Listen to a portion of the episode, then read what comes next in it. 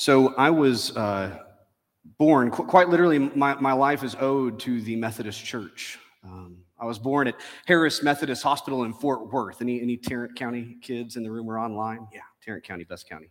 Um, I was born septic, so like quite literally, I owe my life uh, to the Methodist Church and the Methodists who formed that hospital one day long ago. I, I grew up, uh, my first experience with church was going uh, to VBS's at my grandparents' church in Georgia. Uh, and then I, I, was baptized in their church uh, when my little brother was born. I was always kind of frustrated that we had to wait till he showed up for me to get baptized, right? Um, and then my home church growing up was William C. Martin United Methodist Church in Bedford, Texas. That's where I was confirmed. It's where I went on mission trips. It's where I come to really uh, have faith in Jesus. Then, when I was in college, I deconstructed and reconstructed my faith when I was with the Denton Wesley Foundation. You're seeing a trend here.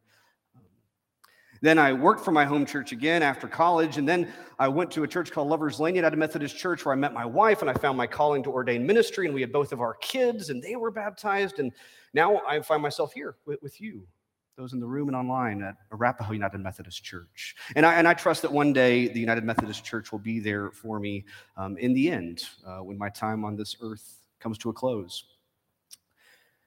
Church has an interesting way of showing up for many of us in those beginnings, those endings, and those in betweens.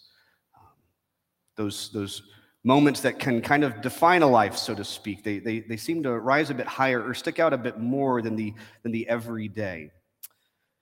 And yet, the way we understand how the church exists, why the church exists, what the life of faith has to do with life in the midst of those beginnings, those endings, and those in betweens, that, that's an important conversation to have. And specifically, how do we understand this church, meaning Arapahoe UMC, and also our denomination as, a, as Methodists, or our theology as Wesleyans, Methodist being our denominational tradition, Wesleyan being our theological tradition? How do we how do we understand these things and, and how are they distinct from perhaps other streams of Christianity? That's what we're going to talk about for the next seven weeks. Um, going on a journey of beginnings, endings, and in betweens, and talking about how we understand why church exists and how the life of faith uh, is integrated into the full life. This Sunday, we're talking about baptism uh, as we just evidenced with Cooper. Um, and so we'll be talking about uh, baptism generally, but more specifically, the understanding of what it means in the Methodist Church, in the Wesleyan theological tradition. For some, this may be a lot of information that maybe you already know. I hope you hear it in a new way today. But I also know that for many, this is your first Methodist church, your first Wesleyan theological church that you've ever been part at. Maybe this is your first Sunday watching. Maybe this is the first sermon you chose to tune into on YouTube. And so perhaps this could be a new and healing way to look at an old subject. We're going to be using uh, for our text this morning the Gospel of Luke, chapter 3, beginning in verse 21. We're going to read first this little vignette of Jesus' baptism, which is told many times um, through the Gospels, but um, uh, we're going to look at Luke's version, not so much for the baptism itself, but for what comes next. I'll say more about that then. We read in Luke chapter 3, verse 21 from the Common English Bible, it says this When everyone was being baptized, Jesus also was baptized. And while he was praying, heaven was opened, and the Holy Spirit came down on him in bodily form like a dove. And there was a voice from heaven You are my son, whom I dearly love. In you I find happiness. So there are many theological threads you could pull from in this text. If you've come to church for any length of time, you've heard many preachers preach many sermons on this story. Um, one that's important for us today is this is one of the rare scriptural references to what we call the Trinity in the Christian faith, this like core central concept of how we understand God as three in one, Trinitarian. We see all three persons of the Trinity, as we say, present in this story. There is God, the Holy Parent, frequently and classically referred to as Father, uh, whose voice comes down from heaven saying, You are my Son, whom I dearly love. There is God the Son present in Jesus. And then there is God the Holy Spirit who descends, as it says, like a dove. It's important and formative in our faith and understanding how we understand God, this three in one idea. But as Wesleyans, we also believe something unique about the way that God is at work through baptism and through the larger life of faith. It's another kind of three in one concept, and it all has to do with grace. I want to talk about grace for a moment before we move on. In the Wesleyan tradition, in the Methodist Church, we talk about grace in, in three distinct ways. The first is prevenient grace. That's a really obtuse word that actually uh, gets at the sort of universal grace that covers all people upon creation, right? This, this is the grace of God alive and at work in every single person, even baby Cooper. And it's why we baptize infants. We believe that God's grace is alive and at work in every single person, whether they can articulate faith in God, whether they have a concept of God or not. Now, this is distinct amongst other streams of Christianity. Not all, but amongst many. Perhaps you've come from a stream of, of Christianity that didn't talk about grace in this way. The sort of universal, expansive, totally free of charge kind of grace. Some Christianity churches, some, some streams of theology, there's a barrier that you have to get over before you can experience that grace of God. Not here. The old cliched image, but it's so good. It still works. It's like the chips and salsa at the Tex Mex table? You sit down and it's already there. You didn't have to order it, it's free of charge. In fact, I got a bone to pick with any restaurant that charges me for chips and salsa. Anybody else out there say amen?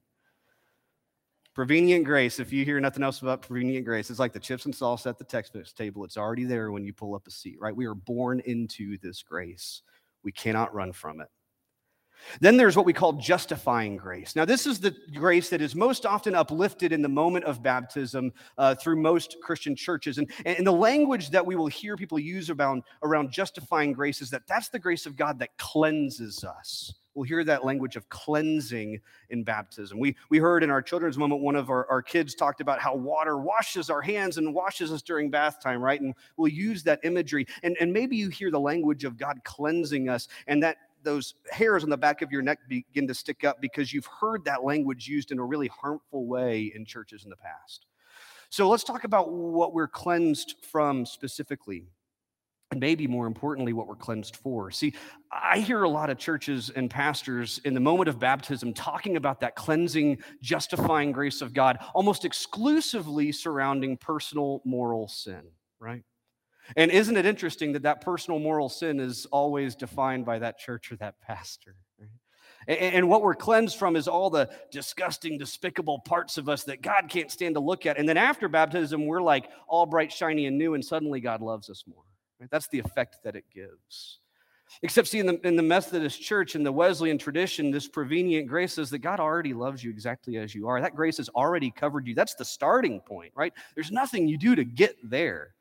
And so then the justifying grace of God is not so much about cleansing us so that God can look at us and love us. God already loves us more than we could ever know. But it's more about cleansing us from, yes, maybe some personal moral sins that we feel convicted of. But did you hear the language we used in the liturgy just a moment ago? That second question that we ask to folks who are about to receive baptism or receive it on the part of their child. We say this did, did you hear it? Do you accept the freedom and power that God gives you? To resist evil, injustice, and oppression in whatever forms they present themselves. I'm going to read that again because, holy goodness, there's a lot in that statement. Do you accept the freedom and power God gives you to resist evil, injustice, and oppression in whatever forms they present themselves?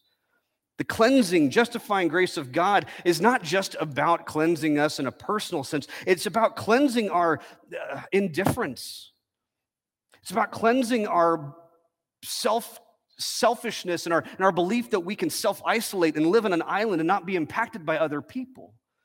It's a cleansing of apathy or the unwillingness to care, right? It's a cleansing that then invites us, that calls us into a life where meaning is found in each other and in this world that God calls home. It's a different kind of cleansing. It's not just about what we're cleansed of, but also what we're cleansed for.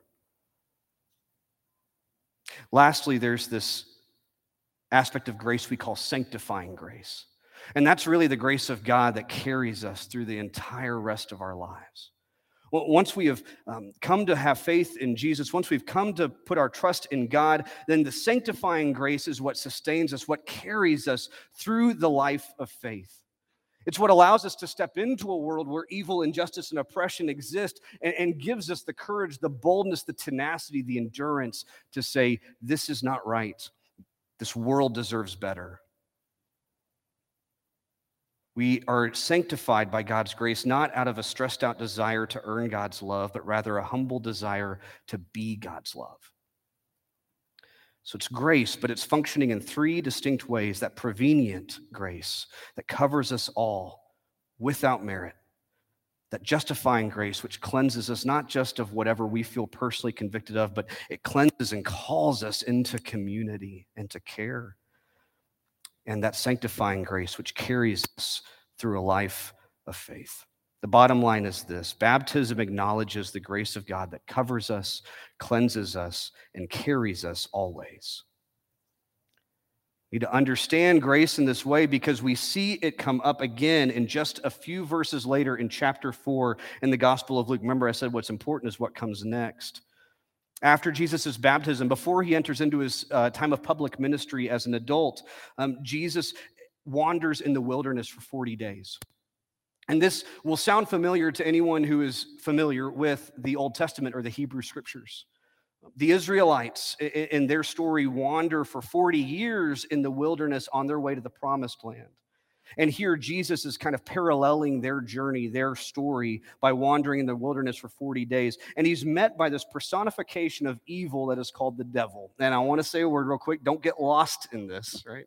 Um, this is a story that is clearly intended by the author to be highly symbolic, right? Uh, as we'll soon find out. Um, so this is this is a, a symbolic story that we ought not get lost in the literalness of. Okay. Beginning in verse 1, it says this Jesus turned from the river, returned from the Jordan River full of the Holy Spirit and was led by the Spirit into the wilderness. There's that sanctifying grace alive and at work. There he was tempted for 40 days by the devil. He ate nothing during those days, and afterward Jesus was starving. The devil said to him, Since you are God's son, command this stone to become a loaf of bread. And Jesus replied, It's written, people don't live by, won't live only by bread. So we're going to see three temptations in this story. Three temptations, three forms of grace. I wonder if Pastor Scott's trying to make a connection here. Ding, ding, ding. Um, this first temptation is about bread, but it's not about bread right? This is not simply about Jesus's hunger and, and, and, the devil trying to speak into that. See, if, if you were reading the story, hearing the story as a Jew in Jesus's day, and you were making those connections to the story of the Israelites, you would know that they had bread as well. It came in the form of manna, this flat bread that, that, Jesus, uh, that, that God provided on a daily basis for them during their wandering in the wilderness. It was that provision, that daily provision that God offered them. But it was more than just physical sustenance, it was a sign, a symbol of the grace of God that says, I see you, I know you, I love you, and I care. Right? That's what the bread, that's what the manna was really about. God looking down, even in the wilderness, even in the lost and lonely and dry, parched places. I see you, I know you, I love you, I care. That's what it represents. And so when Jesus is tempted to make his own bread, it's more than just bread, right? It's about denying that truth, that acknowledgement that God sees me, knows me, and loves me. We are tempted by bread, my friends. When we are tempted to believe that God does not see us, does not know us, does not love us, does not care, exactly as we are that prevenient grace that we, that we say we believe, that we profess over the waters of baptism, that before we do a thing, God already sees us, knows us, claims us, loves us, and cares. To deny that is to be tempted by bread. Have you ever gone hungry in search of bread in your life? That those things that you try to fill that void that really can't be filled because it's that inner truth, that knowledge that you are seen and known and loved and cared for. Next, it says, the devil, in verse 5, the devil led him to a high place and showed him in a single instant all the kingdoms of the world. So the devil was a flat earth conspirator. Um, that was a joke that three people got. Cool. All right, the devil said, I will give you this whole domain and the glory of all these kingdoms. I don't mind bombing jokes, by the way. It doesn't bother me in the least. Um, it's been entrusted to me, and I can give it to anyone I want. Therefore, if you will worship me, it will all be yours, he said. And Jesus answered, It's written, You will worship the Lord your God and serve only him. So, up on this mountaintop, Jesus has offered control over every nation, but it's more than just power, right? It's also the wealth that comes with that to be Lord over all the kingdoms. I mean, talk about power, talk about control, talk about wealth. Isn't it interesting that up on this mountaintop, Jesus says no, and he'll walk down this mountaintop and eventually walk into the land of God's people, and he will position himself not up high with the mighty and the powerful and the wealthy, but instead he will offer his power to the powerless and place himself with the poor of the world. Isn't that interesting?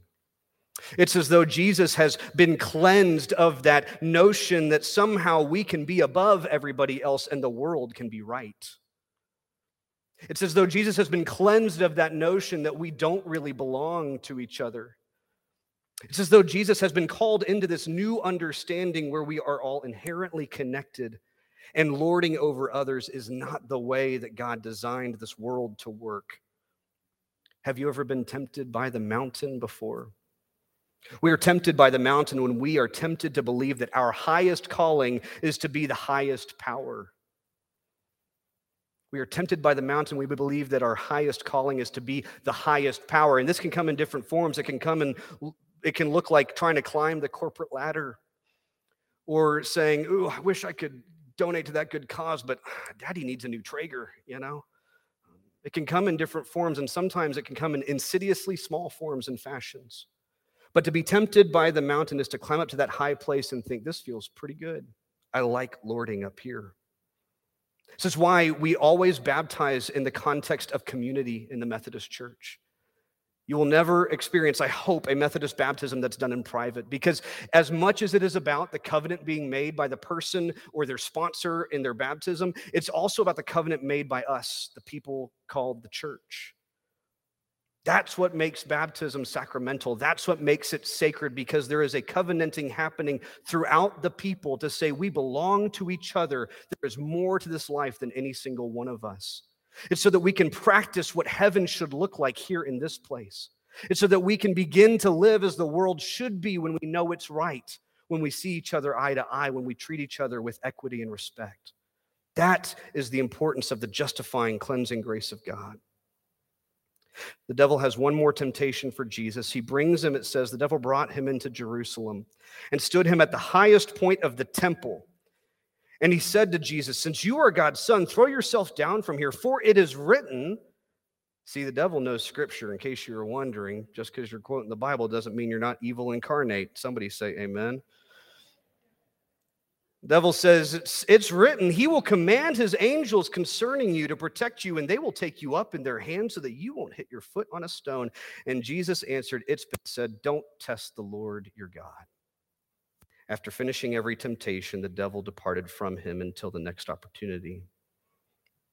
As I said before, the story is wrapped up in symbolism, right? And so the temple could represent so many things, and there are many ways to understand it. But I wonder today if for many people in those days, and for us today, perhaps the temple had begun to represent that darker side of religion. The same temple that the devil brings Jesus up to to tempt him is the same temple that Jesus will walk into and turn tables. Why? Because, as he says, this was meant to be a house of worship, it had become a den of thieves. Sometimes the religious structures break. And not just they break, but they break people in the process. I think sometimes we can be tempted by the power that seems to be offered by religious structures. I say this as someone who is an ordained Methodist clergy person. I believe in the structure of religion, and I also know in the deepest parts of myself how much damage can be done. Because ultimately, this structure can so frequently fail us in the same way that the temple had failed the, its people in Jesus' day. It becomes a source of guilt, a source of shame, a source of inequality, a source of greater care for the institution than for the people it was designed to serve. Do you hear me, United Methodist denomination? Does it sound familiar?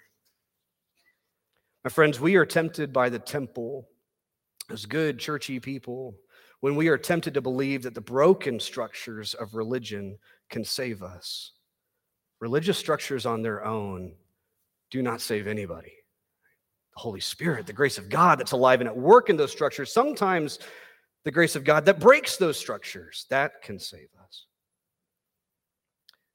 The antidote to these temptations, all three of bread, of mountain, of temple, the antidote can be found in those waters of baptism, where Jesus receives his deep seated identity where Jesus experiences that grace of God at work in three distinct ways, where we are reminded ourselves in these waters of God's grace that covers us and cleanses us and carries us always for all time. As I was preparing this sermon um, and going over it yesterday, I learned that our church grew by one yesterday. Did you know that? Saturday was a good day for our church. We grew by one. There was a baby boy, born in our church community. June Marie Childs came to the earth yesterday. Yeah. And I'll tell you, the theology of baptism and grace hits a little bit different on a day like yesterday.